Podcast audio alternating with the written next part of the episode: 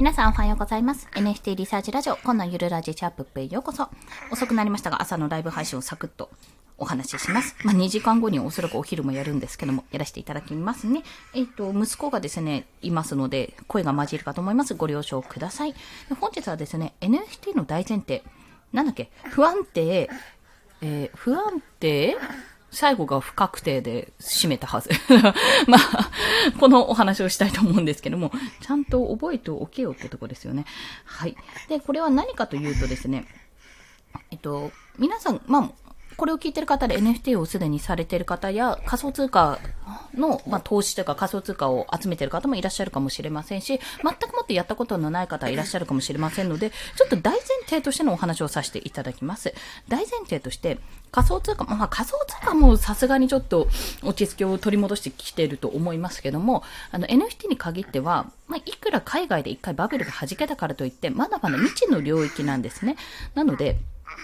あの、本当に不明確な部分が多いんですよ。不確定要素がたくさん。あ、不具合だ。二つ目不具合でしたね。で、そのように、要は、あの、ちゃんと整備されてない道なんですよね。で、それを今先駆者の方たちがどんどんどんどん荒れ地をこう開拓するように攻略をしていってるわけなんですよ。新しいゲームのどういうテストプレイをしてるような感覚なんですね。そう。で、もしかすると普通に戦って、え、これ、このここら辺のノーマルの敵めちゃめちゃボス強くないとか、なんかめっちゃ強いんだけど、これ確実に進めないんだけど、みたいなところがあったりとか、なんかここバグで進めないんだけどとか、そういったものを一つずつ、あの、こちらでやっていって、その中で、あの、じゃあこれはダメだからここを改善しよう。じゃあここはこういう風に攻略していこうっていうことをやっているわけなんですよ。で、それに対してですね、やっぱり NFT は詐欺だとか NFT は危ないっていうことを思う方ももちろんいらっしゃる。それは当たり前です。そんなの当たり前。だって不確定要素が多いんですから。ただし、そんな中でも、それを大前提として進んでいただきたいってところなんですね。要は、あの、自分が開拓する、まあ、荒れ地を開拓する、攻略していくってことは、すごく不安なんです。なぜかというと、お金もかかってくるし、詐欺とかにも遭いやすいんで、それこそハッカーとかも狙ってくる場所なんですよ。すごく危ないところではある。それを思った、それをちゃんと踏まえた上で飛び込んでみるってことが大前提なわけなんですね。で、あの、いろんな批判的な意見とか、肯定的な意見とか、まあ NFT に限らずですけど、あるんですよ。まあブログですぐ稼げるなんて嘘じゃねえかとかね、そういった話とかも全然あるんです。ただ、それはなぜかというと、おそらくね、あのツイッターとかで、あ、これが1位差で売れましたとか、そういった話を聞くときに、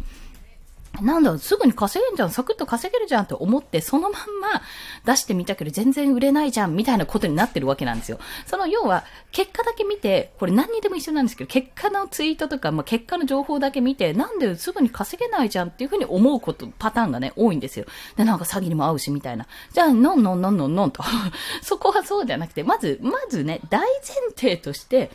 とても未開拓の領域だからこそ自分でちゃんと注意して調べながらやっていかなきゃいけないっていうのがまず一つ。で、人に聞くのもありだけど、その人が詐欺師の可能性ももちろんあるんで、そこら辺の情報はちゃんと一つにとどまらず、いろんなところで調べた上でやっていくべきっていうのが、まず大前提なんですね。それが大前提。仮想通貨も NFT も、すべてにおいてそこは前提としてあります。で、そこから、じゃあ、さらに、サクッと稼げないじゃんってなった時に言いたいのが、サクッと稼げるようになる裏があるわけですよ。そんなの本当に氷山の一角どころか、もう、一部分、もう一点のポイントしか見てないぐらいなんですよね。私もう本当に、本当にでもこの人すごい伸びてるなとか、この人なんかめっちゃ売れてないいいなとか、本当に思いますよ。思うけど、その裏でやってることってめちゃめちゃあるんですよ。他のクリエイターさんと交流したり、いや、そもそも、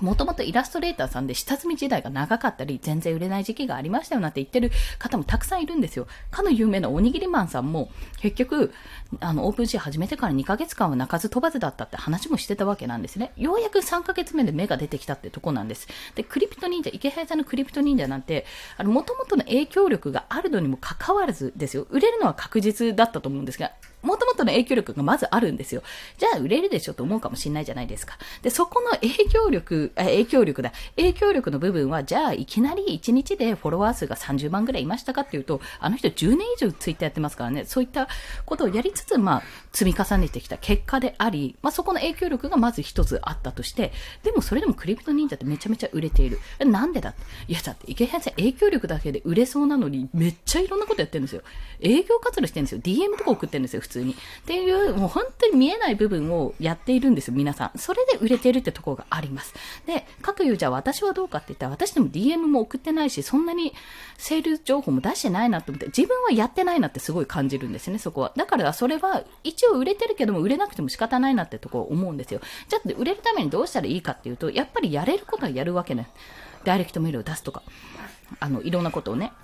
で、えっ、と、すっごいざっくり言っちゃったんですけど、でも今回はとりあえずね、じゃあなんだサクッと売れるって思ってたけど売れないじゃんって思ってる人は、まず、その下積みしてる、まあ、裏の裏でやってることを知らなすぎるっていうのが一つと、なんかすごいこれ危ないし、英語だし、よくわかんないし、なんかすごい詐欺じゃないと売れないし、あの、買ったけど二次流通発生しないし、何なの一体っていうふうに思ってる方は、そこは NFT のこと知らなすぎるってところだけなんですよ。そこを知って、大前提として不安定で、もうす、まだまだ未知の領域だけど、それを開拓してる人がいるってことを大前提。もう自分は詐欺に遭うかもしれない。お金を、えー、お金がなくなるかもしれないってことを本当に思った上で、やっぱり開拓していく。その覚悟がない人が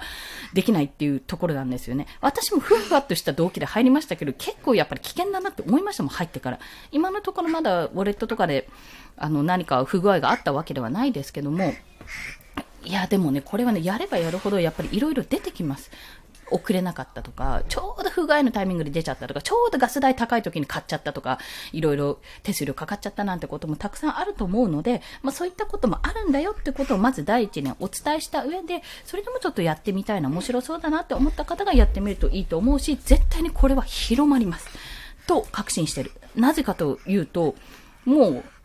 なんか NFT の技術の片鱗がすでに今の今出ている、世に出ている技術と組み合わさってるからなんですね。で、あ、これ需要がないわけないっていうことを感じてしまうわけなんですよ。リアルプロダクトにも関わる部分があるので。ということもあって、私もその技術自体が絶対広まるなって思って、一過性のブームじゃなくて、あ、これはすごい技術だと思ったので、まあ自分も触ってみてるわけなんですけども、そういった形でやってみるのもありだし、いやいや、ちょっと危ないから全然違うところから始めようかなっていう人も、私は全然それもありだと思います。全然いいと思う。もう、何年か経てばきっともう少しね、あの、整っていって、プラットフォームというか、販売プラットフォームっていうんですかね、マーケットプレイスが整っていって、もう少し簡単に手に入るような形にもなっていくと思うので、ただその時に NFT ってどんなものか知ってるか知らないかで、結構、あの、ああ、やっとけばよかったなっていう差がつきそうなので、まあ今のうちに知識だけでもつけていくのもありかなと思いまして、今日はお話をさせていただきました。まあ NFT の大前提、不安定、不具合、不確定、全部、もう全部あります。だからもうそれを大前提として、ああ、もういちいちそうした、ああした、じゃなくて、あ、こんなことあった、あんなことあったの情報共有をしながら、少しずつみんなでウィキを作っていこうという、そんなようなお話でございました。それでは今日もお聞きくださりありがとうございます。おそらくまた2時間後に放送しますので、よろしくお願いします。コンでした。では、また。